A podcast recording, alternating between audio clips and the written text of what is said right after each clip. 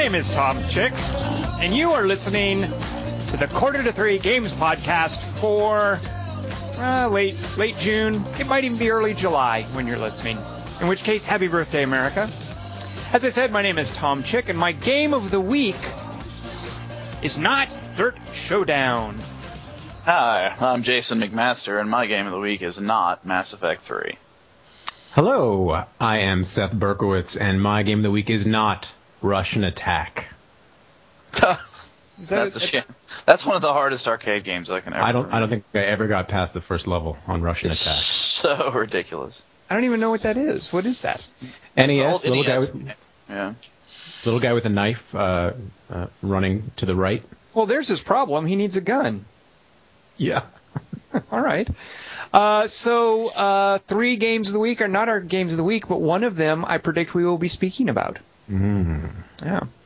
Uh, Seth, you've been on before, so uh, as much as I would love to pick your brain about what films you're restoring these days, this unfortunately is not the movie podcast. Yes. Uh, but I will say, uh, just just everyone listening, just go do something for a second. I just want to ask Seth real quick. Uh, Mhm. What what movies have you seen lately? Uh, I saw Prometheus, which is the the worst movie that I couldn't stop thinking about for a week Why afterwards. Were you, why were you thinking about it? Uh, just sort of a fascinating failure, I'd I'd say. You know what, Seth? My, my advice to you, Seth, it's over. Let it go. I did. It's out of my system, and it Okay. feels great to be gone. Um, Uh, so what- so many so many creatures. Why so many creatures? What? I don't remember saying. Let's see. There was a. Yeah, I've I've so let go of it that I couldn't. Oh yeah, there's Yeah. the one at the end, Yeah. and then there's the ones in the. Yeah, okay, there were creatures, right? Oh yeah, the snake. Yeah, all right, all right. I, I was never bored. I mean, I, I I saw it in 3D IMAX, and uh, it was engaging visually, but yeah, yeah, Engaging visually is like telling a girl that she's got a nice personality. exactly. uh, and then uh, on video, I think last night I watched uh, Cedar Rapids, which made me feel much better. I enjoyed that. Oh, wait, why do I know what that is? What is that? Uh, Ed Helms, uh, John C. Reilly. oh yeah, yeah, yeah. I, I was a little surprised at, at where that went. Yeah. Yeah. Did you Uh, like it? You know what? Wow, I have. that was that was good. What was good? Cedar Rapids, it was it was all right. Uh, yeah, well, it wasn't what you would expect, and I have my issue with Cedar Rapids. I've got this weird, and it only developed recently. This weird, uh, and I don't deny there's a sexual element to it. Uh, fascination with Anne Heche, Hmm. and they definitely played on that in Cedar Rapids. Uh, Mhm. You should so watch Bowfinger. watch what Bowfinger. You know what? I, I'm not. Here's the weird thing about Master. Not like young, sexy Anne Heche. Like Well, she wasn't in it then. I mean, it, it was just kind of a movie uh, that's a slam on Anne Heche. Oh, oh. Okay. Well, in that case, I wouldn't take kindly to that. It was Heather Graham playing her though, so I mean, you know. Is that who she was based on? Anne Heche in, in, Yeah. in Bowfinger. Yeah. Interesting.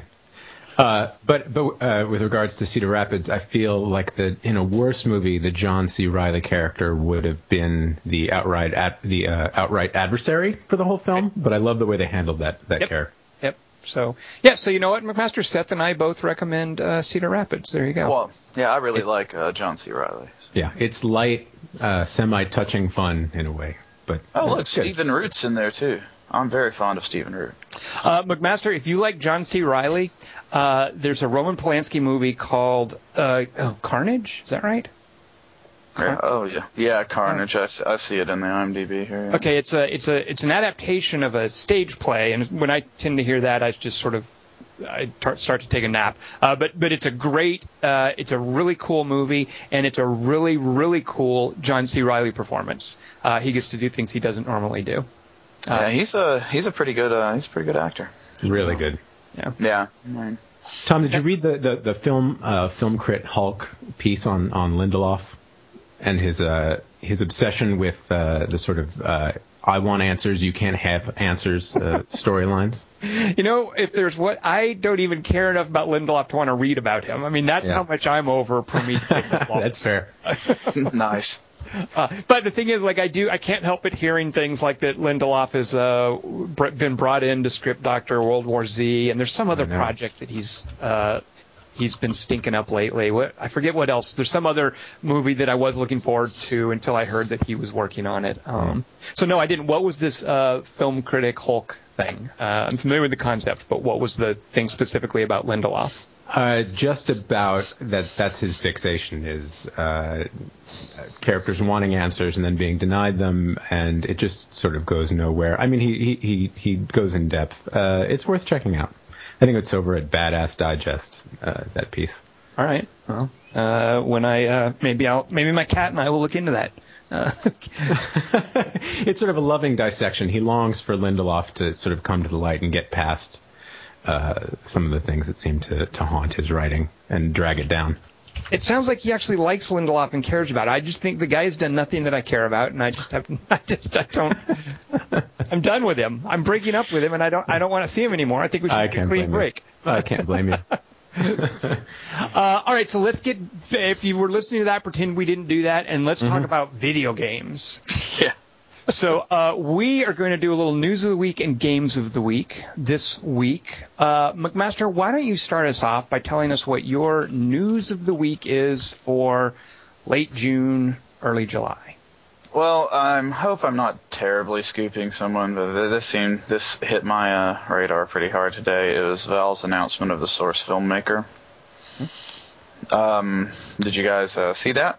Uh, Oh, yeah. it's, it's exciting news. Um, they uh, the tools that they've used to create all of their um, like videos, say like Left 4 Dead, uh, all the Meet the Whatevers for uh, uh, Team Fortress 2, which they released a new one today uh, for the Pyro, which is pretty funny, and um, they're releasing the tool for free to uh, the public to uh, use. It's their big thing that happened today. Now, do we know? I know that none of us here, although I don't know, maybe you're into this, Seth. I was going to say I know that none of us here is like a machinima creator. We don't routinely No. make movies. Yeah. So, do, do we know what can folks do with this that they couldn't do with, say, Garry's Mod or various other things that let people make little source engine movies? Um, I'll be completely honest. I can't answer that correctly because I, I've just I haven't been invited to the beta yet. Uh, you know, it's it's a lot of stuff though. Um, uh, it, it, supposedly will do stuff like motion capture. You can do sound editing. You can do 2D clip editing. It it has a keyframer, which is obvious from the uh, from the showcase. Uh, and there's actually a video that describes it on the uh, on the site. Um, So I guess there's a lot to be said for the fact that Valve is making this specifically for people to use rather than someone having to mod the source engine and sort of come at it from that direction. Right, and one thing too uh, is that it uses all the in-game uh, resources from the Valve games that you can edit. Uh, in the source games you can edit, so you have access to just about anything in Left 4 Dead or Team Fortress or uh, Half-Life. Um, What about and, Portal? Uh, yes, and I imagine Portal as well. Okay. uh, hold on, I'm sure there's some more. Uh, no, uh, yeah, the original Vampire game that was a Source Engine game or Vampire. yeah, never mind. Okay, so What yeah, about, but uh, what about Dear Esther? Don't forget that one.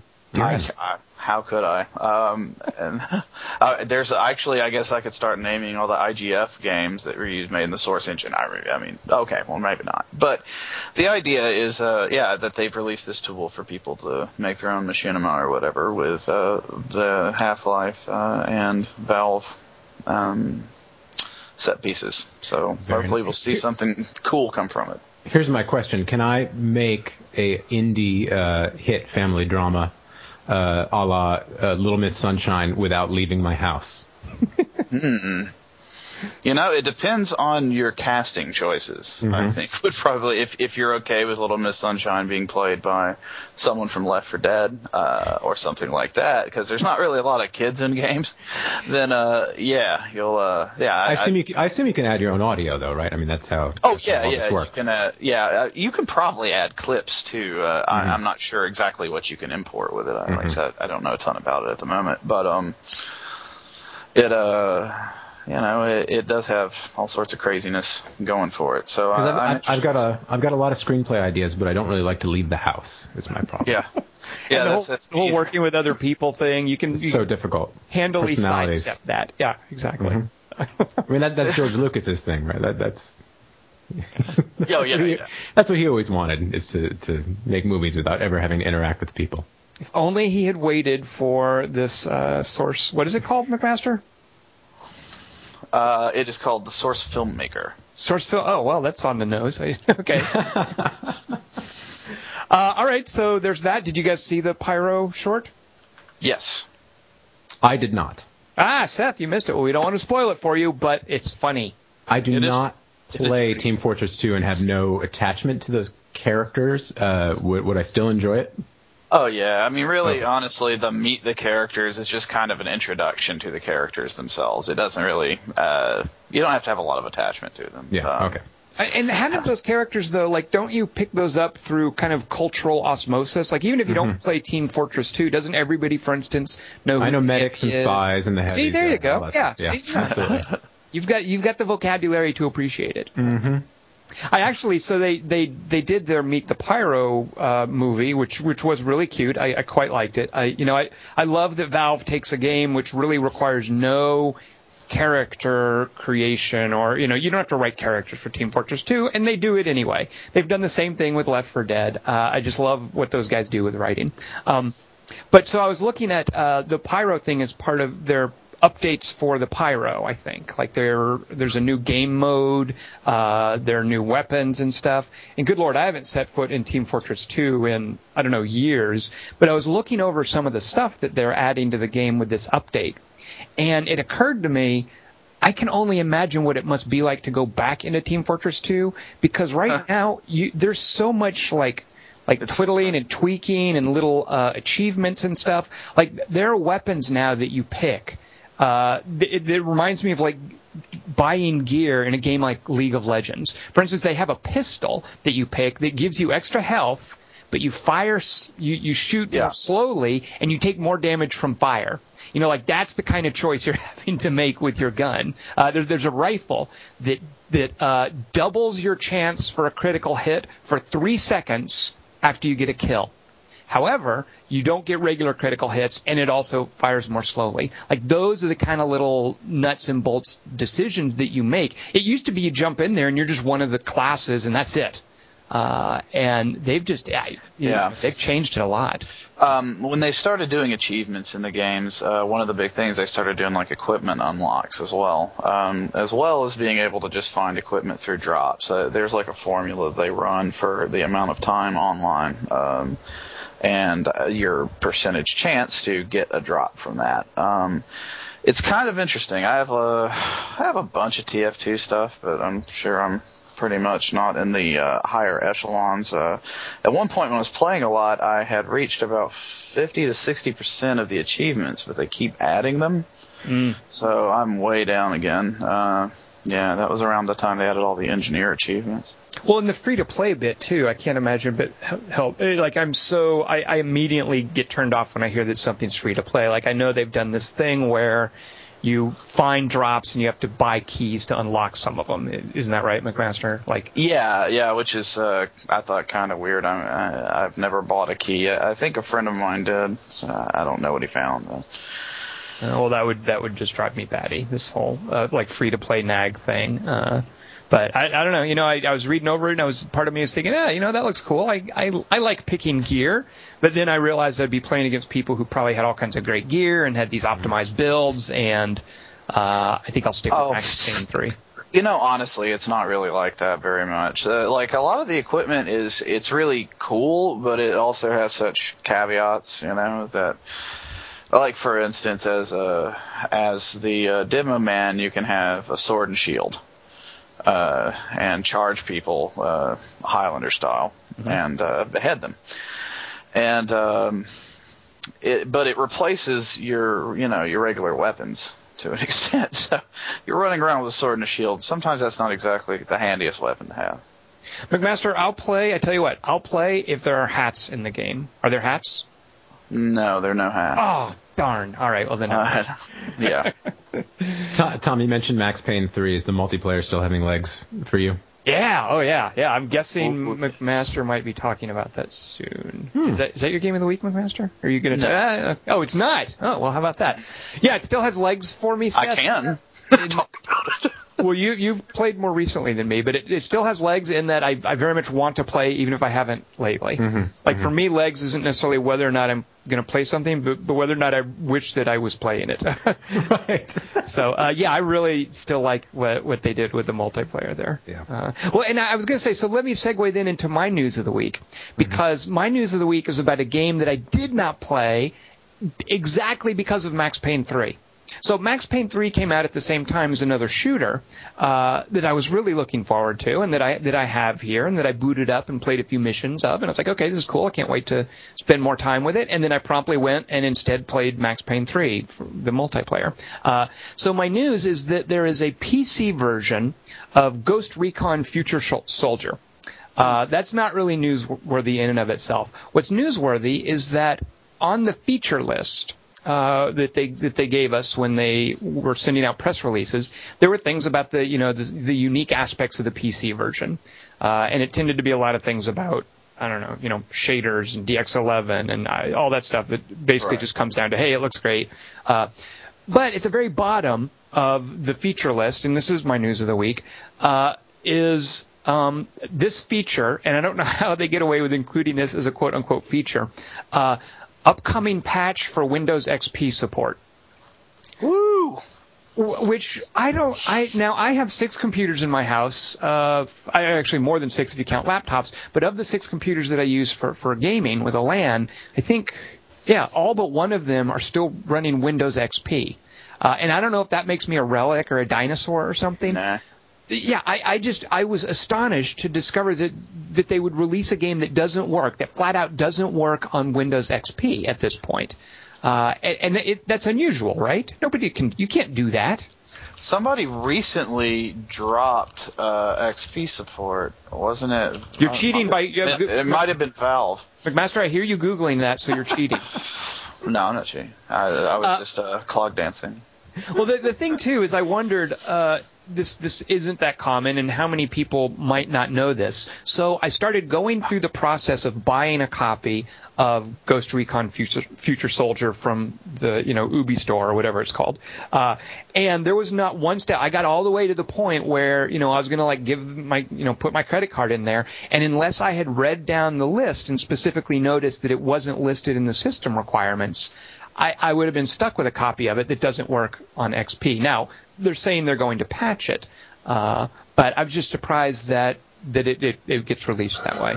So Well, I mean, uh, oh, by the way, it was Valve drops Windows XP SP1 support, so Service Pack 1 is no longer supported by Valve. Uh, yeah, well there, there you go. I'll have to download that second service pack. Then. Yeah, I'm pretty sure most people are on a Service Pack 2 anyway, so, or at least. uh, There might even be a three at this point. Yeah. I, I think there, I think there was a three. Yeah, so uh, yeah, uh, that's not that big of a deal. Uh, Well, uh, you know, the, it, it it will be patched. I don't to say coming soon. Like I don't know how soon. If it's a matter of a few days or a week or a month or something. Uh, but I immediately lost all interest in trying the um, Windows So- version of Ghost Recon. So, well, you you were really looking forward to this game.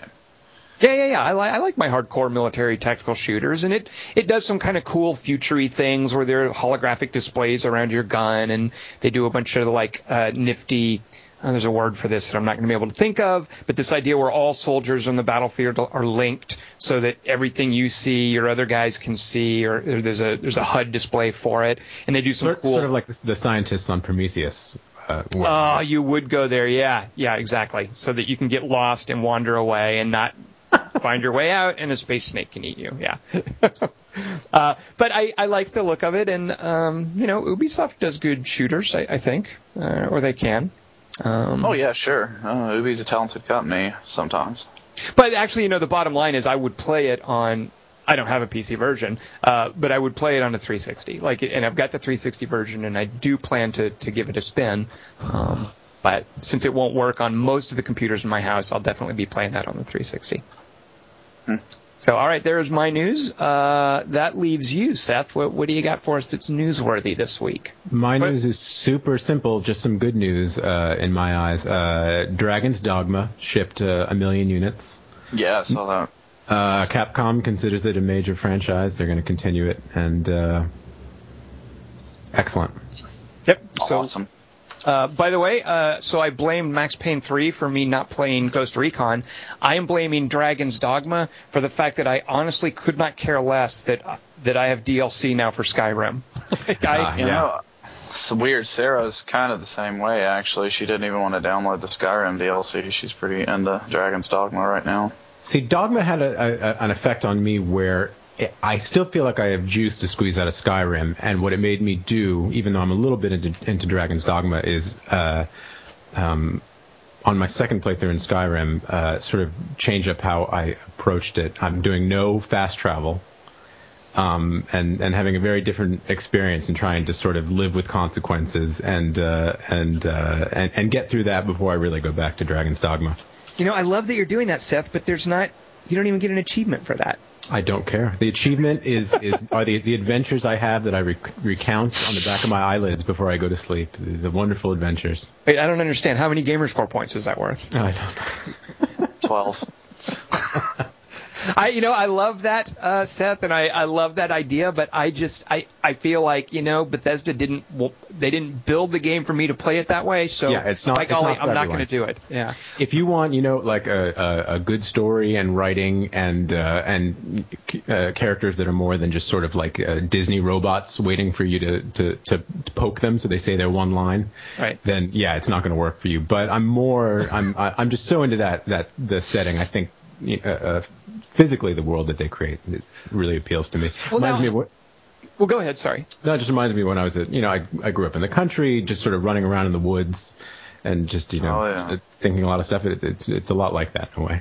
Well, I, I, I love that too, and I, I, I have no problem with having to run around in the woods, but I, I feel like the it should be part of the game design, uh, and so that's what I love about Dragon's Dogma. And when I play Yeah. Skyrim, I just don't trust myself to make it immersive and not use Yeah. fast travel, not Yeah. fast forward time, for instance. Like I know Yeah. part of the new the new features in in um, uh, what's it called, Dawnguard. Dawn Guard. Yeah.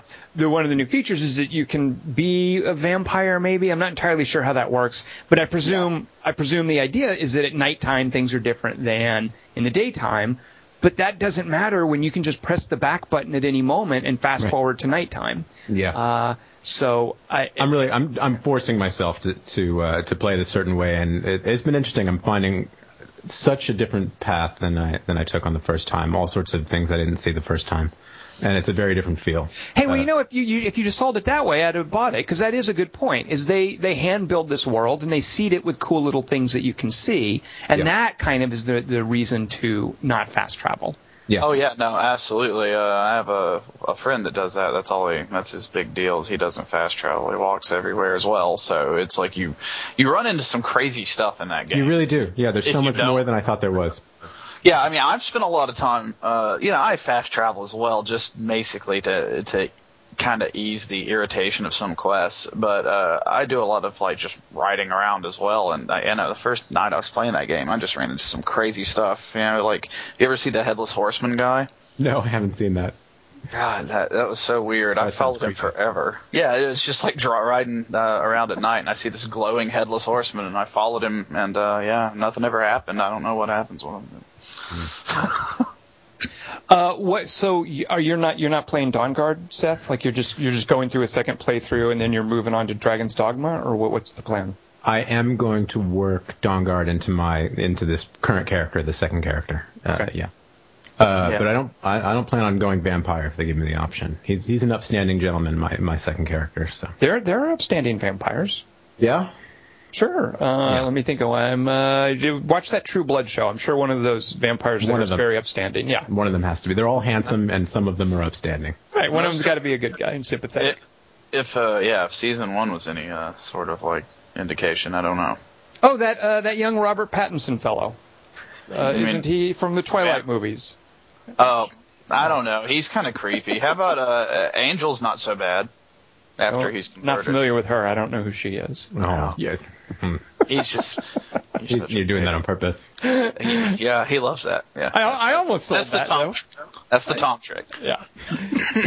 Uh, all right, so uh, Dragon's Dogma sequel. I, I was very glad to hear that as well because that's one, Yeah. one of those games that you think, oh, nobody's going to like this. It- Yeah, you know, totally. it's kind of it's kind of like uh like Demon's Souls that comes out and you're like, oh, I love this, and there's a small group of us, but you know, we're never going to get anything like this again. Yeah. And it sells like hotcakes, and they make another one, and it's even bigger. So I'm It was glad. it was it was a lot of fun watching the, the, the word of mouth on that build, Yes. like across sites and, and podcasts, and people bringing it up sheepishly on shows, and you know, like there's something here, and and uh, making their case, and then it, I it's fun. I campaigned for that game so hard. I uh, I was working at Crispy Gamer when it came out, and they Mm, were really?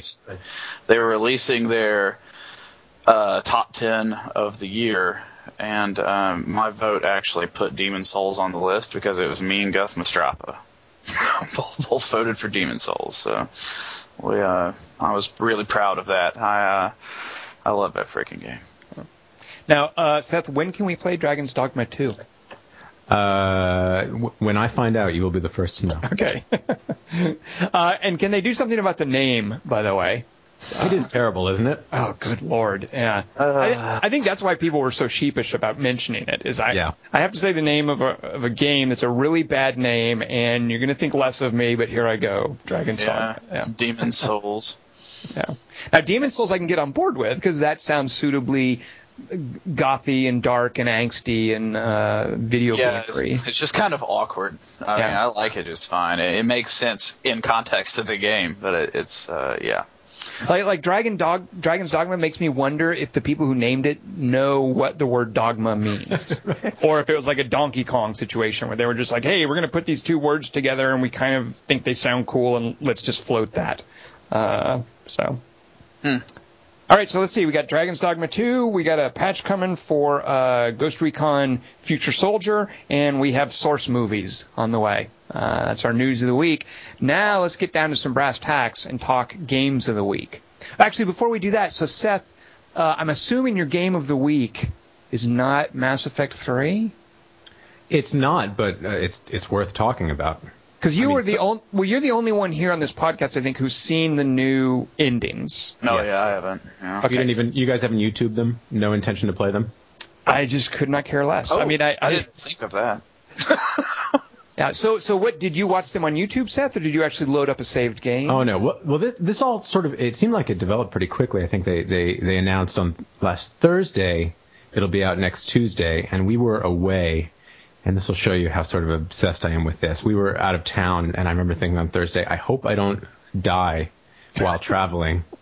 There's one more thing I need to do with my life. because then I'll miss out on this. And um, but also in the back of my mind, knowing that really in the end it would make no difference. Uh, I played it last night. I, I, I set everything to uh, narrative difficulty, where you can just sort of blow through the combat. right. Um, uh, and I, I still took a couple hours because I went. I started from uh, the attack on the Cerberus base. Well, yeah. Don't you then end up having to do that last thing where you're defending the point and it's throwing like successive waves of the really powerful mini bosses at you? Like, That's right. But on, that- on, on narrative mode, I mean, you're just you're you're just having one of your secondary characters point like a, a, a, a, a like a warp power at them, and they just they pretty much fall right down. So Okay. it, it it wasn't wasn't too painful. Um, yes. I mean, I am not one of the people who hated uh, the ending before. I, I am. I I just found it a bit jarring. but, but before I, before I say this though, before I could play last night, and this is this is this really frustrated me, my because I hadn't played it since we last spoke, uh, my um, my galactic readiness was was down to fifty percent Uh-huh. again. Right. And I knew I knew that to see all the new content, you had to have your effective military strength, that EMS rating, up to, up to 3100. Uh, so that 50% was cutting my my EMS down to like I don't like 2800, and I needed 3100. So I had to play another 45 minutes of that. that Did you just headache. like look for uh, artifacts or whatever? The- No, I there was nothing like that I could do. I, I did the multiplayer for like 45 minutes. and I Oh. I don't like that multiplayer. Um, uh, but I did it and finally snuck up to I think 56%, which was enough to then render my EMS like 3100 and change. Um, that annoyed me. I think they should have been more proactive in, in counteracting that. Um, Yeah, uh, uh, yeah. So, uh, I mean, the ending was fine with me before. Uh, uh, it, it, it's a little, it was a little matrixy back in the day and sort of disjointed. I thought, and there wasn't real, like a real sort of like emotional falling action. I mean, he spent a lot of time with that character, and it all seemed a little abrupt. Um, and plus, I don't know if you remember it, like my my Shepard uh, was uh, hooked up with Jack, but they were showing me shots of Liara, like when he jumped down the, the, the main tube.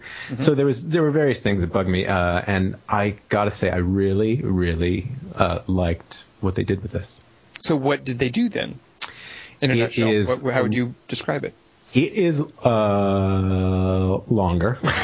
Okay. they uh, they they sort of uh, uh, uh, show how Joker uh, is fleeing on that ship and why he has uh, the the remainder of the crew with him. Um, and they give you in, in your little debate with the Ghost Kid, you have sort of more opportunities to demand explanation or further clarification or express your doubts. Um, and it, it, it it's enough to make it feel less less um, awkward. Uh, so I, I chose synthesis last time. I did the same thing this time, and uh, Yeah. Yep. Uh, first, uh, so I, I, I jumped down the thing. I'm falling apart, and so thankfully they showed me an image of Jack. So obviously they've sort of uh, you know uh, recalibrated things to more reflect your your, your story choices, which I appreciated. Um, and then uh, they go into a lot of depth afterwards as to what the repercussions of, your decision were. I didn't watch the other two. I've only seen the synthesis. I was just like, this is fine. I'm just going to say that this is my story and leave it there. Um, uh, but they, they sort of, they uh, even resort to these uh, partially animated stills. Uh, I guess some people would call it sort of Fallout style. Um, uh, really detailing how that that plays out for the galaxy in my choice of synthesis. Um, uh, I, And that was know if this- something that you wanted, like that. You did you feel that that that I didn't know that I wanted it, but I sur- I did feel like it added it uh, uh, added to it. Um, and um, there's a great image in there, and I hope this isn't a spoiler for those listening. Uh, close your ears. Uh, and it's really simple, but uh, after synthesis, uh, the Reapers help uh, rebuild civilization. There's a great image of them like working together with the people. like to, to rebuild the city. I don't know why I like that so much. But did you? Uh, I mean, uh, so I I hear that you like that, and I can sort of appreciate for, that for some people Yeah. that worked. But Yeah. I knew that that happened. I mean, I. I I I think the idea is that that's something that, that lives and mm-hmm. flourishes in your imagination. That that was the mm-hmm. intent of of Bioware. That you know they they explain okay, so this is what's going to happen. This is going to be the outcome. And I sort of feel like like this is this is encouraging this idea that everything has to be shown. Um, and and I know that you of all people, Seth, could understand that in, in some great stories, it's better to, to not show things and to just leave it to sort of uh, either either fester or flourish, whatever whatever metaphor you want to use in someone's imagination. Uh, and, and some of the powerful, some of the most powerful stories, like I, I don't want to be shown those things. Uh, but it, it sounds like for you, you, you, I love that you said you didn't think you wanted it, but but, but you did. So for you, this actually worked. Like you don't feel like It did actually work. I mean, I think it's it's absolutely true that you can fill in uh, your own your own details about the events that follow. But I what what I felt was lacking before was uh, mm, really sort of a, a, a emotional closure. Okay. And um, uh, they sort of hone in on the effect of your sacrifice uh, on the remaining teammates and uh, the sacrifice of other people across the three games. And uh, it's just enough. I think there's enough of like an emotional falling action now that there was not before. Okay. There's such a long, involved, and emotional story and series. Um, I just thought it was, it was it was a little too truncated and uh, and uh, too, a little too um, yeah uh, uh, before, and I, I, I, did like it better. It they- they're they're not walking back on their on their story choices. I mean, which is which is good. Um, right. although there is now the fourth option to not choose. Oh right, right. Yeah. Explain how this works. What it, what it, what happens there? You just are stuck in the the chamber with the Star Kid or whatever. Yeah, and then it's sort of uh, uh, this is the one thing that I watched on YouTube, uh, and it sort of goes dark, and then it cuts to a scene of uh, Liara basically is the new beacon communicating to future uh, cycles uh, what their efforts were and trying to pass on the knowledge. Um, with the, you know, obviously the implication being that, that everyone, that the Reapers were successful in wiping everyone out. Mm-hmm. Um, it's brief. I, I, wouldn't choose it. Uh, it's funny looking online though. Some people that that made them happy in a weird sort of uh, like, ah, Buzz, yeah, that's the one I want. I don't want to play that game, sort of, uh, sort of way. You know, us Americans love the option to just not vote. Yeah. yeah, sounds like the equivalent of that. Uh, uh, all right, so thumbs up for the extended cut DLC from you. Thumbs up from me. Maybe maybe it's a failure of my imagination's part, but I, I appreciated it being fleshed out. I didn't think it was it was uh, you know too belabored or patronizing. It's just a you know a fun world that I I don't I, I don't mind having more visuals and and and well, and to be fair, story for right. And and to be fair, that was never part of the Mass Effect experience before then, anyway. Like like Mass Effect was was never a very subtle game, and it it, mm-hmm. uh, it, was never about insinuating things and then letting you decide whether or not they happen, and this sort of ambiguity that, that's just yeah. not a part of that universe. So yeah. for a guy like me who who really likes that in storytelling, when that happens at the end, I was kind of like, oh, that's a cool twist. I, I really like that. Yeah. But yeah, I, I but, but that's, of... that's, a really good point. It's not necessarily hard sci-fi that leaves you sort of in a, in a, in a brain twist at the end, and that's sort of what happened. It was more about you know your crew and your friends and loyalty and and and and, and sacrifice. And uh, I feel like now that that's been uh, uh, brought to bear on right. the ending. Right. All right.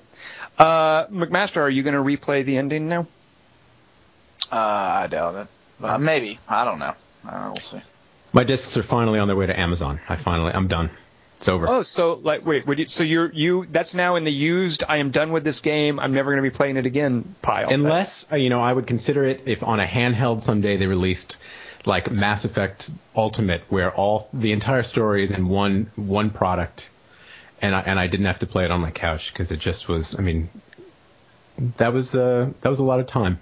Wait, but wait, aren't there aren't won't there be DLC? Yeah, I don't really care. I don't. It, it, it it's just going to be side missions for a story that I feel like I already completed. I've already seen rumors about it. it doesn't sound like anything that really interests me. Okay, you can't play multiplayer anymore. Oh, thank God. I've never, you know, it's not that I don't. It it feels good, and I, I I I like the guns and you know the world, but for some reason that multiplayer, I never. It's rare that a game makes me feel like I'm really on a treadmill to nowhere, and that that that multiplayer really did. I just felt like I was wasting my time constantly, and resented the fact that I had to do it, you know, uh, to, to affect my single player game.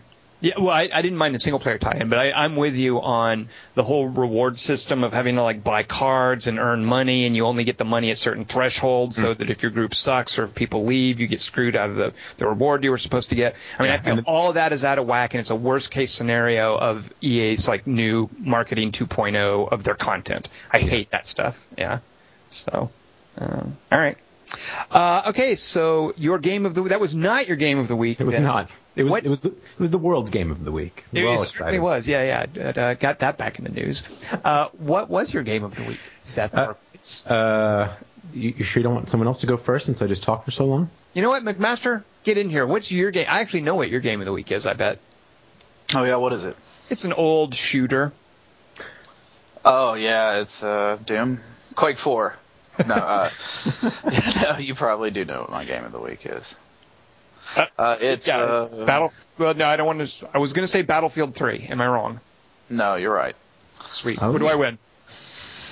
Uh, I don't know. What do you win? You have the chance to play Battlefield 3 with me sometime. Awesome. That's a good chance. Yeah, so why is such an old online only shooter your game of the week? Uh, well, I've been uh, going through kind of this crazy thing where I'm kind of trying to find games I didn't play a lot last year. Mm-hmm. So uh, I loaded up Battlefield 3 because I'd been thinking about it, and there's a new expansion pack that came out yesterday, I believe, close uh, combat or close quarters combat or something like that. And um, uh, I'd also heard a few things about the the changes they've made to the game, and uh, it, it, interested me. Uh, first of all, They've released this thing called Premiere. Uh, I don't know if people consider this a good or a bad thing. It just kind of depends because it's very similar to me, at least, to Call of Duty Elite, uh, where uh, if you buy the subscription, it's a one-time fee. You get all of the DLC, two of which are out already, uh, and you get uh, access to it two weeks early. Um, there's a new set of unlocks. I Uh, can't I can't roll with this EA stuff anymore. It's just crazy. yeah. Go ahead. Sorry. I, I can totally hear Seth squirming. I'm, I'm with you, Seth. I hear you. yeah, it's uh, and you can reset your stats, which is one of the things that interested me about it because uh, man, my stats are awful. What do you mean Uh, reset your stat like like prestige class in Call of Duty? What is that? No, Or just no, just you- wiping everything out. tracking. Yeah, set it to zero. What? Uh, yeah, so go figure. But um, Wait, why would they even make that an option?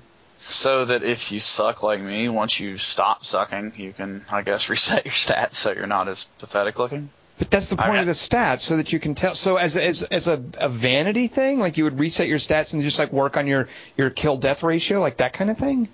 I guess, yeah. Oh, I hate that. I I'm very. I, You I, love it. I don't know. I you know what? That's the thing about like if you can just like that that incur that further encourages people to play the game for like I hate that they show and someone else was talking about this. that They show the kill death ratio because that's not the determinant for like how well you're doing or how well you're contributing. And they oh, do Oh, a no. good job getting around that with like the, the experience point system. I, I I like that, but but just the fact that they're encouraging people to fuss over and try to refine their stats by letting them like hit a button and start over. I, I don't like that. Battlefield's always had kind of a weird tracking when it comes to your skill because everything is so based off of your true skill or skill rating or whatever the hell they like factor, and part of that is your kill death rating, Right. which I don't really think's fair in a way because if somebody's playing a medic or if someone's playing an engineer or whatever, uh, they're as much a important part of the team as anyone else. Thank you, McMaster, for saying that. I appreciate that. No, it's it's true though. It's a ticket based game. Medics can bring you back to life. You don't lose. Exactly. Yes. Yeah, that kind of thing. That's that's huge. Uh, keeping your tanks alive and blowing up other tanks. That's pretty huge. You know, I mean, there there's there's something to be said for that. ammo. but Giving people ammo. That's huge. Right. Yes. It's not like they uh, it's not like they really track that though, which is Right. kind of a bummer. Um, Is there is there a mess hall class? Can I can I just uh, Yeah. prepare prepare Seth, we need you. Yeah, we we need you to do the dishes. Though. and then sorry. and then yeah. if I get a, if I get a reputation, then I get, that's bad. I can reset my deliciousness Yeah. rating. yeah, you can say yeah, your deliciousness rating. Yes. Seth, we um, need you to uh, we need you to play the class that scrubs the head. It's better with Kinect, I'm sure. Oh yeah, yeah, that really worked out for Steel Battalion. It looks like. Um, So, so McMaster, did you you've reset your stats? You've availed yourself of this cheesy little new feature. oh, I got the feature. I, I didn't reset my stats. So, All right. uh, I would encourage you, McMaster, be an honest man. Do not reset your stats. if I ever reset them, it's certainly not going to be right when I get it and I suck. hey, watch me do awfully again. Uh, but uh, no, I, really, I, I got it because I was uh, kind of curious about the achievement unlock thing. Uh, so I wanted to see what was up with that, and also I was kind of curious about the close quarters um, map pack, um, which I'm not sure about because really it's it's real it's a lot more like Call of Duty than Battlefield. Uh, these maps, um, they're pretty small. Uh, they're confined to buildings uh, usually, and there's some there's some cool things about it. Like for instance, they have the HD destruction thing, which means just about everything can be blown up or shot apart. You know, which uh, it does add something to the game. Where uh, earlier I was playing and I was in this penthouse and I see like a guy run by outside, uh, and I just start opening fire, tracking him, and you know I'm shooting through the door, through the window, and everything. Eventually, I kill him, uh, like as I blow the door apart, and that's pretty neat. Um, but uh, I, I'm not I'm not overly sold on just small maps in Battlefield because it kind of we have Call of Duty. You know, I, I don't really understand it. Um, and then supposedly they're actually going to release a, a piece of DLC that has huge maps. So I'm I'm interested in that more. Maybe, Uh, maybe that's the point, and that now you you no longer need Call of Duty. because Yeah, I- I'm sure that's the point, but it's uh, it's just like it doesn't. It's like taking kind of a. It's almost like playing Battlefield Bad Company 2, which I like Bad Company 2. Don't get me wrong, but it's. I mean, on the the console, uh, but it's certainly a. Uh, it's a much uh, smaller scale than anything that the regular Battlefields have done. Um, but uh, oh, sorry, What, what sort of loadout are you leaning towards these days?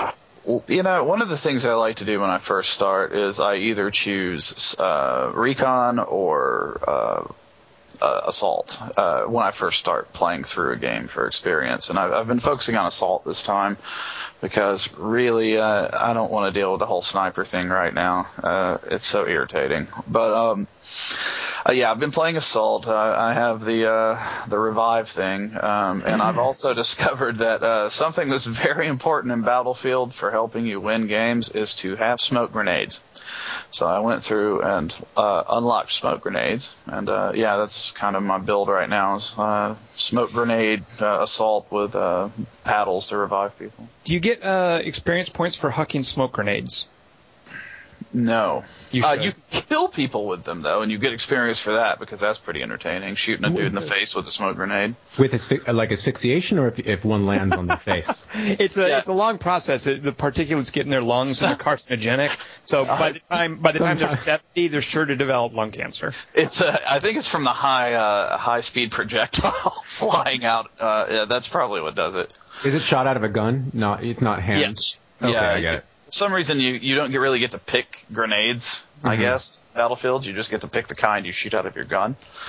Um, I guess I, I haven't seen a place to choose grenades. Um, but uh, it, it makes a huge difference, as I learned in any map where uh, or any game that has like a million snipers.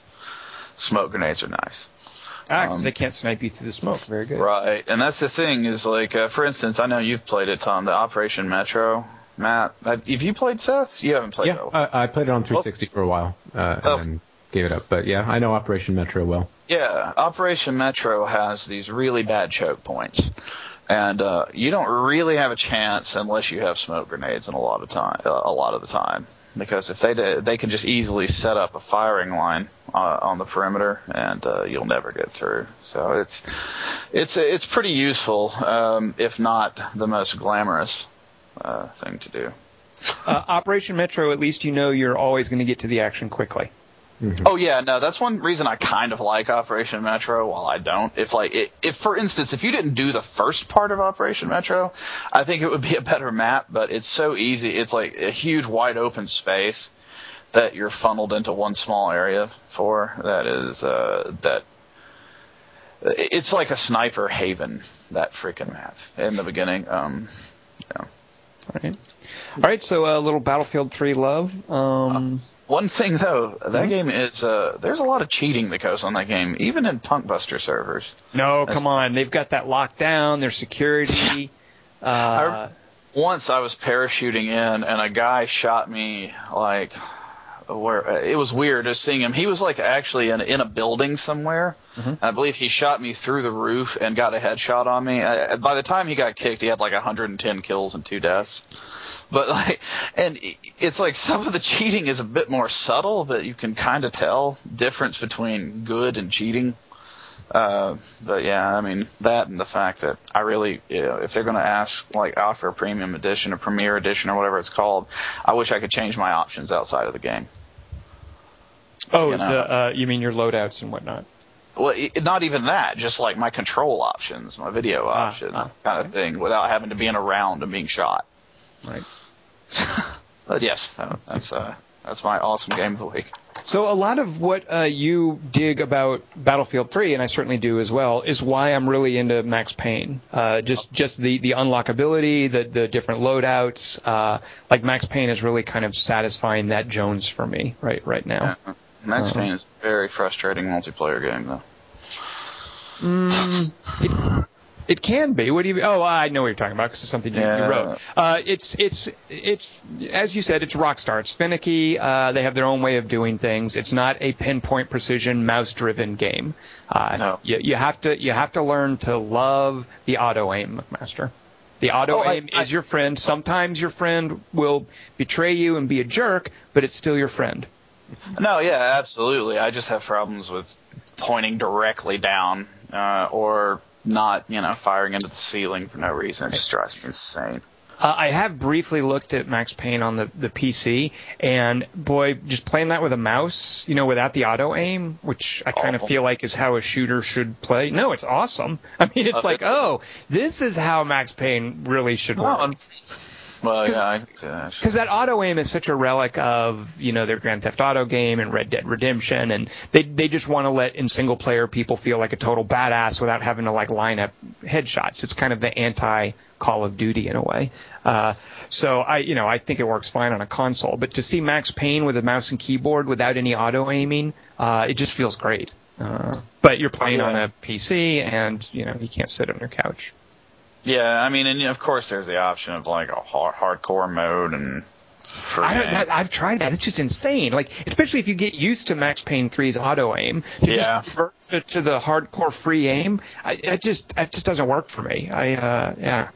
I, I, I've thought about it. I don't even think that many people play it, to be honest with you, on the 360 now. I mean, the multiplayer numbers are pretty low a lot of the time I play now. Right. All right. All right. So uh, Battlefield 3, I'll go next. So my game of the week. Uh, uh, just as some people are sheepish about mentioning Dragon's Dogma, I'm a little sheepish about uh, mentioning how much time I spent with uh, Lego Batman 2. Yes, I'm so glad that this is your I- game. It's it's such a baby's game. I mean, there's no Lego games are so addictive, dude. Uh, so no, so the thing for me with a simple game like Lego Batman is uh, many times when I'm playing a game, I'll have like a podcast or talk radio or whatever going, like something that's that's giving me information where I'm listening to people talk rather than just music. And w- with most video games, I will find that like a half hour's gone by and I've been paying so much attention to the video game that I have no idea what just happened on like the podcast. Uh, that never happens in Lego Batman. I can play that game and listen to like a lecture on the Reconstruction after the Civil War and the agrarian economy of the South. I will pick up every nuance. Like I can totally pay attention to that level of talk. I would never do that, but if I had to, I could listen to that sort of thing and still absorb it while playing Lego Batman. That's how little like brain power it takes it's kind of like running a, a computer on sleep mode or something. Like you just you just sit there and you do the thumb motions and you kind of respond to what's on the screen, and Lego Batman just happens. Um, so I'm kind of um, it just feels like such this empty, and, and I don't mean empty as a judgment, but it just feels like so inconsequential and, and inevitable and it's just just everything as you're playing everything's eventually going to happen you're never going to meet with any meaningful frustration uh, anytime you're like fighting a, a boss if you die yeah big deal you just come right back uh, so for an example, oh, you play different superheroes, and some of them, like Superman, are l- literally invulnerable. They have instead of the little red hearts, they have little silver hearts. They never take damage. Nothing can hurt them. If if they get punched, doesn't matter. They can just stand there get punched. If I want to get up and get a drink while I'm fighting a boss, that's fine. Superman just sits there and takes damage. If I if I fall off of a cliff or something, he doesn't fall. He just floats there. He's not going anywhere. Uh, so that's the level of like difficulty and challenge that they want to provide, namely none. Uh, and the thing is, I'm okay with that. Like it, as, I was playing it, I, I sort of resigned myself to that, and I'm able to sort of enjoy it on the level that they want it to be enjoyed, and that is namely as an open world exploration game. That has missions in it. And the missions are just, you know, you do that, you earn money, and you get this cute little story, and you can find little secret things that unlock more dudes. Um, but mainly what I'm liking is just this open world exploration. The same thing I liked about Saints Row 3. You know, the same thing I liked about Just Cause 2.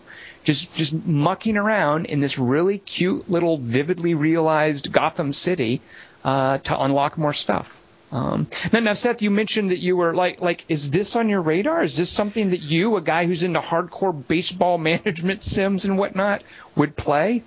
I mean, I'm I'm I'm a little bit of a comic book nerd, and uh, Oh, that angle. Okay. yeah, and I mean, I like the idea, the toy box angle that, uh, and the open world appeals to me. I'd like to hear more about what it is that they have populated it with that keeps you wanting to run around. Is it activities? Is it are you Yeah. unlocking costumes? Are you are you finding new vehicles? So no, Um, no costumes. Let me explain how that works. So Yeah. you do find some vehicles. You'll find some. So a lot of the vehicles you get by finding hidden things in the missions, and those are called mini kits. Um, and that that's one way to get vehicles. But there are definitely some vehicles out in the city that you just stumble upon. You can actually see mm-hmm. them on the map if you do a little scan. Like when you look at the map, you can put the cursor somewhere and press scan. It's almost like Mass Effect 3, and little pulses go out and they light up anything you can you can grab or interact with. So when you do that, sometimes you'll see a vehicle and you'll go over there to see what it is, or sometimes you're just driving around and you're like, "Whoa, look at that big shiny tank! I want to see what that is." And you walk up to it and you don't have enough money for it, so you want to go and play so that you can come back and unlock it. For mm-hmm. instance, I just just last night I, I'd finished the missions, by the way, like I've been done with them for a while. Just last night I was messing around unlocking a few of the villains, and I saw a big old truck with a drill on the front of it, and it's it's like Bane's underground drilling car or something like that. I was like, I want that. I mean, and, and that made me want it. Like it's just there. It's just sitting there waiting for me to have enough money to unlock it. Uh, so they, they're really good about populating little bits and pieces of activity and things you want to unlock. Um, the, the overarching uh, track for your progress in this game is the number of gold bricks that you've unlocked, and there's 250 of them in the game. Uh, when you do a mission, you get one for finishing the mission. If you make a whole bunch of money, you, you get another one. If you find a little hidden civilian on each mission, you get another one. If you find all the little bits that unlock a vehicle, you get another one. Then when you're out in the world, there's all these other ways to get these gold bricks. For instance, sometimes you'll see uh, little bits of the the landscape or whatever, or, or street lights or something. They kind of subtly jump. And that means they're part of a little destruction sequence. And so if you can destroy a certain number of things within a certain time, and these are all related things, like there'll be hedges in a ring or a row of street lamps down the street, if you destroy all of them in a certain amount of time, it's a little challenge, you get a brick. So just as you're driving around, you see a little motion out of the corner of your eye, and you're like, oh, there's one of those little destruction challenges. Um, so they do stuff like that. Like as I was playing, basically the the premise is that Gotham is in chaos and there's just criminals running around the streets and there's people yelling for help. I think, and I could be wrong about this, every time you hear someone yell for help, there's somebody nearby that you can rescue to get another gold brick. So there's that going on. Um, the map is populated with uh, villains that don't even figure into the story. They're kind of these little mini adventures. For instance, there's a big old greenhouse near Bruce Wayne's manor where you start, and naturally Poison Ivy is in there. Uh, she doesn't figure into the story at all. You never need to find her or, or play against her, but if you go into this greenhouse, it unlocks her, and you go through a little multi-stage sequence where she taunts you and sends plant men after you, and you have to explore the greenhouse to find her. You beat her, easy enough, and now she's a playable character, and that figures into some of the missions, and actually the open world, where there are places where only Poison Ivy can go because they're they're covered by plants. Um, so there's a little like Poison Ivy boss fight that's not part of the story. It's just out there in the open world. You can you can completely miss it if you want. Um, and I, I just love how they've put together just all these little goals and stuff for you to do. And I even even the story, by the way, uh, the story is 15 missions. Uh, and they do some really clever stuff. And I, I think I want to spoil a minor point for you guys, just to sort of show you how cool these missions are. One of the uh, one of the things that unites the last few missions is that one of the villains makes a giant robot.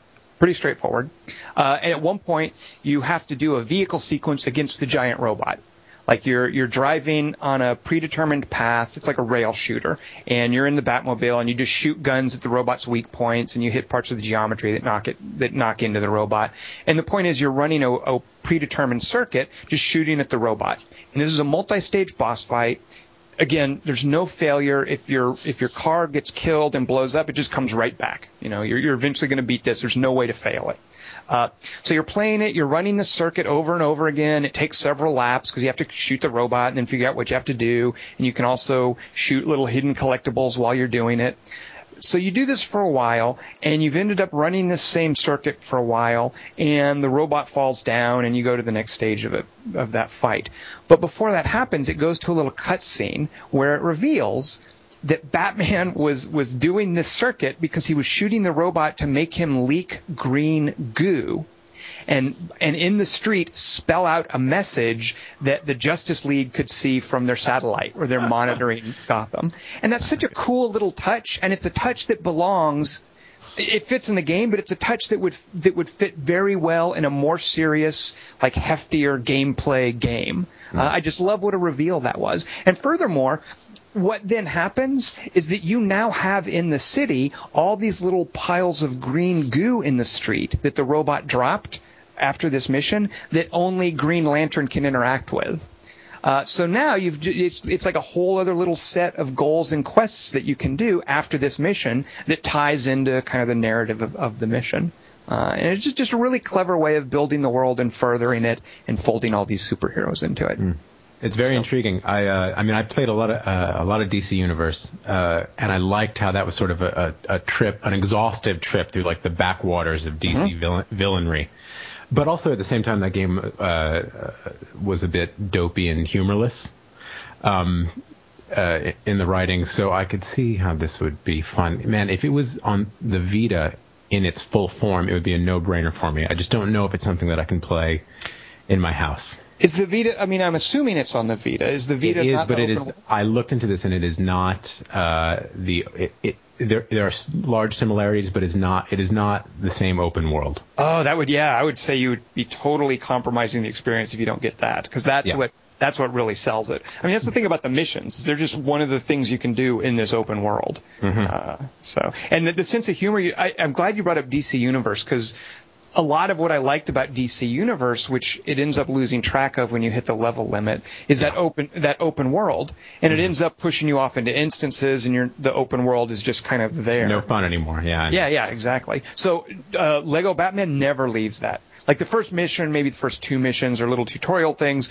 but once it puts you at the you know the Gotham Harbor looking out over the city, it is completely and always about the open worldness of it. Mm-hmm. Uh, so and and again and against DC Universe, completely tongue in cheek, humorous, uh, just really cute stuff. Yeah. yeah.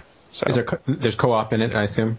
Only local, yes. Oh, okay. So That's you what can't I play to know. online, but yeah, very good local co-op. And I say very good. Uh, like I, I was playing it with some of my friends here, and I think they were losing patience with it because there's no challenge or gameplay really. Like, I, I, and because they weren't invested in the collecting like I was, you know, they were just helping me collect stuff. I, I don't think it worked that well for them. So, so you would need a co-op partner who, who doesn't need their own challenge level or their own collection or doesn't need to level something up. Uh, you would need a very patient, forbearing co-op partner, I think, for this. Uh, I uh, I did that with uh, Harry Potter. Does this one split? Yep, screen? it does the same like, split screen. Okay. Which is a little surprising because I've seen people say, "Oh, it's a completely innovative split screen thing," and it's not. It's exactly like the Harry Potter thing, where you're on the same screen together. And even the, did the Indiana Jones one do that? I don't think it did. Uh, no, I think the maybe one of the Harry Potter ones did it first, I think. Yeah. and so you like can, that. you know, you could, well, uh, let's see, Star Control, I remember used to work that way on the, was it the Genesis way back when? Is you would be fighting the other person on the same screen, but you weren't constrained by the screen. So if you each right. went too far in one direction, it would just split into two halves. And so, yeah, that works great in, in this. Uh, and also there are plenty of areas where it really counts on using two different characters. Like they know enough to really build what challenges there are around a, com- a complementary set of two characters. Uh, oh yeah, uh, and, they that, always do that. Yeah, you know, like they have those Voldemort things or whatever in Harry Potter or whatever. You have to like do certain characters. Certain characters have certain abilities to use, etc. Yep. Well, they they definitely play that up here uh, uh, to the point that it gets a little goofy. Like I don't know if you guys know this, but apparently one of Robin's superpowers is to wear uh, a suit that shoots uh, cones of ice.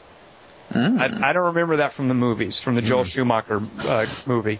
Maybe it was uh, in the '60s TV show. I, I, I don't know. Yeah, it definitely feels like something from the '60s because he's even wearing uh, like a one of those Eskimo hats with the fuzzy fur around the the rim.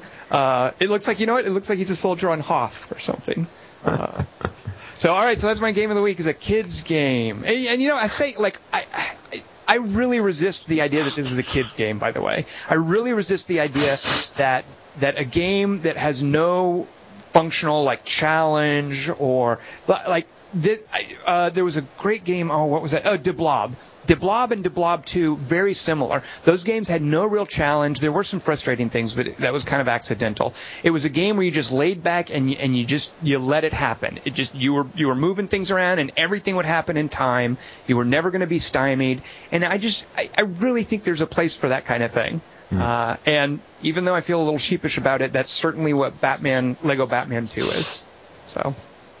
All right, that's my game of the week. Now I know Seth, you have for our, a game of the week another open world game, if I'm not mistaken. That is true. I hadn't thought of that connection. Because I didn't even Uh, know that this was an open world game, by the way. This one that you're going to tell us about. Yeah, I mean it's an open world. It's, it's another one of those open worlds where there's not much to do in it. But uh, Wait, I thought they were like collectibles and whatnot. Or maybe that's maybe that's not enough for you. um, all right. Well, my game is uh, uh, Gravity Rush for the the Sony Vita. Uh, Oh. This is um, uh, new first party IP. You know, positioned uh, by some as the the first sort of uh, system seller must have. Um, it's actually by the guys who did the original Silent Hill. I found out, which is interesting because they bear. I mean, this, this bears no relationship uh, in feel or tone. Um, so, Gravity Rush. Basically, you are a teenager with amnesia who uh, wakes up uh, sort of inexplicably wearing uh, one of like Madonna's tour outfits from the mid '90s I've been on that date. in uh, in in this like this this European version of Cloud City. And uh, there's this cat who's made of stars named Dusty, and uh, he Wow. is somehow he gives you powers, uh, not so much to fly, uh, but to to fall in a given direction. So far, Which Seth, I just want to say I can't tell if you're telling us about Gravity Rush or a weird acid trip you had like when you were a teenager. It sounds a little fever dreamy, but um, Yeah, it sure does. Um, you guys remember that show? Uh, one of my favorite things about this game. Remember the Greatest American Hero?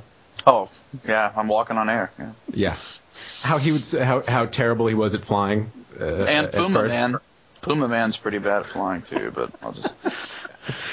She, Kat, who's the character here, and interestingly enough, the main character from Greatest American Hero, played by the actor William Katt. Um, I don't know if this is intentional, uh, but Kat, she sort of flies in that same manner initially, where it's just she's just a rag doll being hurled through the air with no control. Can't like hits when she lands, like there's like a, a puff of like concrete and debris, and it looks uber painful. Um, but then slowly over the course of the game, you see her sort of start to put it together, and every once in a while, uh, she'll start to make these sort of cool inverted three point landings. Not always, but just like with increasing frequency. Uh, I I love that. It's like it's very subtle, but it, it- this interesting sort of character growth through the animation. Um, the city is gorgeous. Uh, there are these purple upgrade gems, which are a lot like I'd say the orbs in Crackdown.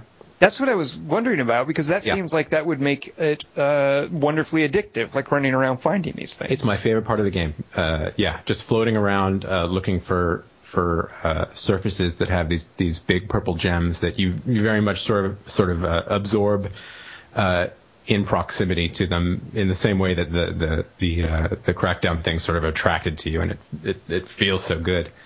Um, uh, yeah, the, the the main mechanic, the gravity mechanic, is fantastic, and it is the reason why uh, I like this game so much and will keep playing it despite uh, a number of frustrations. But it just creates these interesting situations I've never really seen before. Like whatever you land on uh, becomes basically new like gravitational south for you.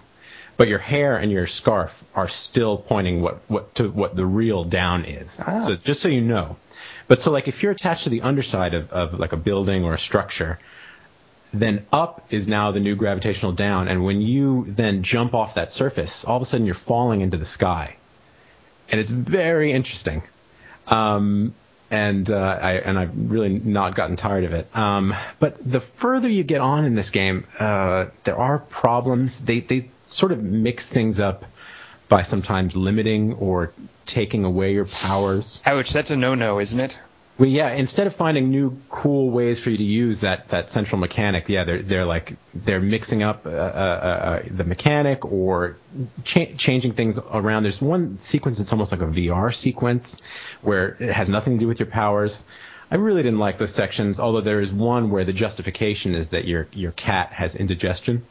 No, I- you made that up too. That's I'm you've invented. I am not, Dusty the Star Spangled Cat gets indigestion. and Mm-hmm. it affects your powers. Yeah, which I thought you know having a cat and knowing how delicate their Did stomach can be Suda is fifty one have anything? No, to do no, with it's, this? it's it's not Okay, quite as, just as brazen. Um, uh, there is, oh God, there's one move, the gravity slide, which is sort of like a skating without a skateboard move that you don't have to use very much, but a, a couple times it, it asks you to, and it is locked to the the gyroscopic motion controls, Ouch. oh god. and I can't, you can't, as far as I know, you can't map it to the thumbsticks, and like I when I, I've it's come up when I'm playing this thing like during my commutes on the train. Hey, that guy's having a seizure. It's it's so embarrassing. I mean, I sort of give a half-hearted stab at it, but then eventually I just I just sort of hit the sleep button and like I'll pick that up again later, which I, I don't think was their intention. Um, and what I'm finding deep deep into the game is that uh, as things get more hectic, sometimes they're asking me to do some like timed things or some tough things, and the level of control is not really there to justify it. And uh, there's some really frustrating sections. But um, God, this the, the means of traversal in this game is so uh, exhilarating that it sort of cancels everything out, and it, it's also well written. I mean, the city is gorgeous, uh, uh, it- but there are sections of this game that I just cannot wait to get past. now, what is I? So you can't have an open world game without occasionally beating someone up. Like, what is fighting like? Does she carry? She doesn't carry a gun or You- anything. no, you have a lot of options. Most of your, your powers are, are uh, based around gravity. Uh, you can sort of decide uh, what to develop and in what order. I favor the gravity kick, where you sort of hone in on something far away. Uh, and then do sort of an accelerated gravity, like like fly through the air to uh, to them, and then uh, kick them at high impact. It takes a little bit of lining up, so it feels almost like sort of like sky jousting in a way because you can miss, Ah. uh, but it- it's great. And if you can start chaining them where you're like hitting something, then then reorienting your camera, hitting something else, uh, and bouncing off, it feels really good. You can also grab loose objects uh, using your gravitational powers and hurl them at, at things. And then you have standard kick, uh, uh, um, uh, a standard uh, kick move, or some more powerful attacks like a, a black hole thing that you can sort of uh, utilize to take out large groups. Um, the combat is based around hitting the glowing points on various uh, like inky monstrosities. It's a little played out, um, but Oh, I, you don't get to beat up like people. no. Oh, No, the worst thing you do to people is that when you activate your gravitational power, sometimes they get caught up in your stasis field and they'll start screaming when you start flying around. Um, but uh, you do have some adversaries, uh, uh, some human adversaries, but they're very rare. Most of the time, you're fighting uh, you're fighting creatures. The Okay, Nevi, s- they call them. uh, Seth, let's get down to brass tacks. Brass what, tacks. What does the black cat do? Uh, what do you mean? Well, like, does it have powers? Does it does it help you? Y- Can you ride yes. it? Uh, You does it does it talk? There is one. Uh, it, it it only says meow or nothing. Uh, it is the source of your powers. Uh, Ah, there's, okay. there, there is a, a counterpart uh, who uh, initially is an adversary named Raven, who uh, has a, a, a you know a, black raven, very much in the same vein, who's the source of her powers. You guys are shifters. Everyone calls you shifters. And uh, there's Wait a minute. story. Your name is Kat, and her, Her name is Raven. Raven. All That's right. I think I, I think I see where we're going pattern. I, I got a pattern here, right? Yeah. now, by the way, so Kat, I don't I don't know if you know this. There's another recent uh, Kat character named Kat, in a, Not- in a very prominent. Not form of Dennings from the from uh, Two Girls, Two Broke Girls, and uh, the Thor film. No, I love her. She's a great. You know what? I say fine actress, but uh, if you want to disabuse yourself of that notion, rent a movie called Daydream Nation. Uh, she is so grating. She erased all of my goodwill towards her. So no, I don't like her anymore. Uh, this is a this is another movie that came out hugely successful, um, and the main character's name is Cat. Only for short. Oh, good point. I think you you out trumped me with your Hunger Games trivia. Well played, Seth. Okay, good. Are you going to read those books? They're good books. I'm Read not those gonna. books. I'm gonna. I've I got enough young adult fiction. You're playing Lego Batman. All bets are Oh, off. You can- how you Oh would get there. snap! You can now traffic in any in any children's media that you desire. Maybe I need to start now that I've been playing Lego Batman. I need to start a little lower, maybe a little Dr. Seuss or something, and work my way up to Hunger Games. I think. But anyway, Gravity Rush. Uh, it's like it's it's a, a I would call it like a flawed must play because I love the main mechanic so much, and um, uh, and it's well written, and um, maybe the next one will be uh, a little smoother. Um, but I, I'm digging it. Right. Well, I'm trying. I'm trying to divorce my opinion of it from you know the idea that it is sort of like the first original thing to come out on the on the Vitae. Well, that's what I was going to say. Is that it's the only thing that really makes me want a Vita. Like it's the Mm-hmm. only thing that I've seen on the Vita that thinks that where I'm like, dang, I wish I had one of those. Yeah. Uh, so, all right. So uh, let's see. A little Battlefield 3, a little Gravity Rush, and a little uh, Lego Batman this week. Good. Did you? Uh, I have one last question to ask you. Did you get Thin Line? Are you asking me or Seth? Yeah, yeah, you.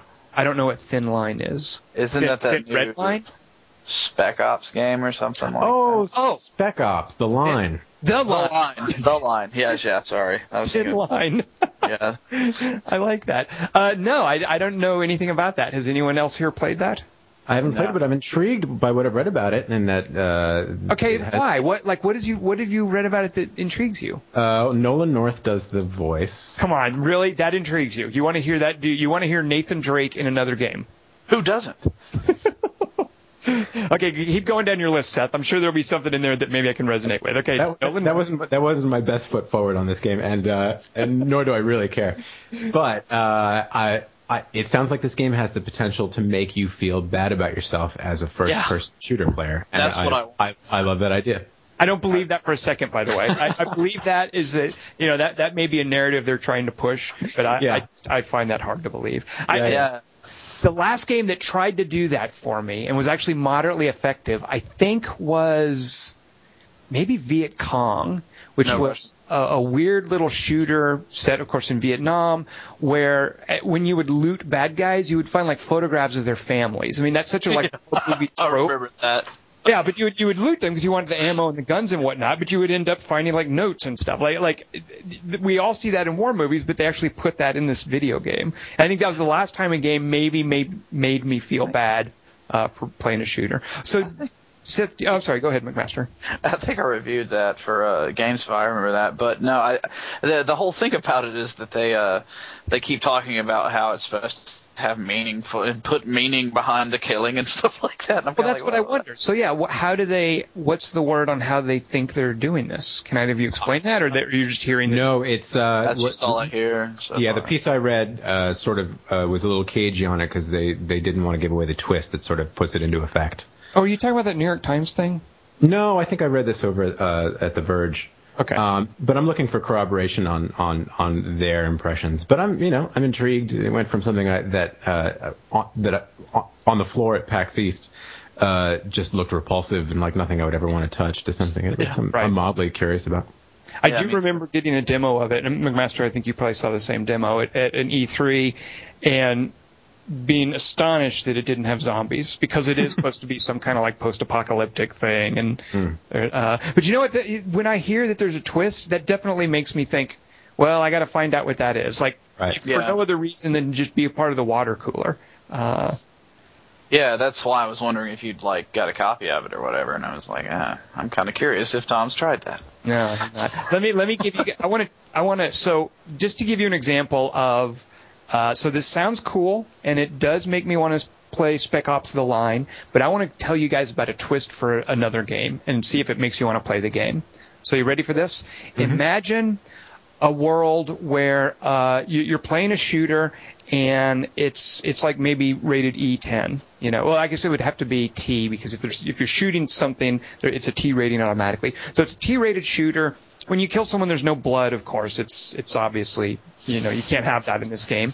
Uh, and furthermore, like the the guys just die and then their bodies maybe because of uh, the the restrictions on the, the graphics budget. You know, you can't have bodies laying around in a shooter. So when you kill somebody, there's no blood because it's the rating, and the bodies just vanish because you can't waste all those polygons on dead bodies. Is this is this Conduit 2 you're building towards? No, it is not. But thank you. That's a good guess. Yeah. No, Uh, Okay, but what happens? Here comes the twist. I'm going to give away the twist, and and I'm going to ask you guys if it makes you want to play this game. What you find out, and and of course you're like a government, you're like a soldier. You're a government soldier putting down the rebellion. So you're going along, you're playing this bloodless, bodiless shooter, and what you find out partway through the game is that you have been drugged. The government has been giving you this drug so that you will not be averse to combat. They've been feeding their soldiers this this stuff uh, to make combat look bloodless and to minimize the repercussions. And what happens partway through the game is you you lose your supply of the drug. And as you're going into withdrawal, you start seeing blood coming out of bodies. You start hearing men scream when you're shooting them, and it suddenly becomes this kind of grim, gory, quasi-realistic shooter where before none of that was there and it starts gradually folding into the game. Now, Seth and McMaster, do you guys want to play this game? Yes, fascinating. I like it. McMaster, you Yeah. on board? All right. Yeah. So, so as soon as you guys get a chance, I want you to pick a, a copy of Haze for the place. I knew it. I knew it. Have fun. knew Knock it. yourselves out. You guys will have a great time. I'm sure you'll love it. Haze. So, so that was your, your expert argument on why we should ignore Spec Ops: The Line in, in That- the end. I, I don't know about I- it's a you can take it Seth as a cautionary tale. Yeah, that's good. Yeah, or kind of way to Was- put it. I always wanted to design a first-person shooter that whenever you killed someone, it showed you their baby pictures. just because, uh, man, you can't feel good when you're looking at somebody as a baby that you just killed. Holy cow, that's beautiful. I, I want you to get on that right now. Seriously, that is awesome, and I can't believe you just wasted. Oh yeah, I had that idea years ago. I think it was during 13 for some reason. I kept like when I was playing that game. wow. Uh, all right, so uh, there we go. That is our uh, podcast this week. Um, thanks everyone for uh, listening, and Seth, thank you for, for joining us. It's been great to have you again. Thank you. It was so nice to come on and, and not talk about baseball. I it was so nice to not listen to someone talk about baseball. uh, for folks listening, uh, come back next week. We actually have uh, a I don't know about personal hero. You know what? Yeah, I'll say personal hero of mine. Uh, a fellow who designed a, a little game called Sacrifice, who is now working at ArenaNet on Guild Wars 2. His name is Eric Flannum, uh, and I have promised to not fawn overly much about how awesome Sacrifice is if he comes and joins us to talk a bit about Guild Wars. So uh, join us for that next week. Uh, I'm Tom Chick. I've been joined by Jason McMaster, Seth Berkowitz. Thanks everyone, and we'll see everyone here next week. Yo.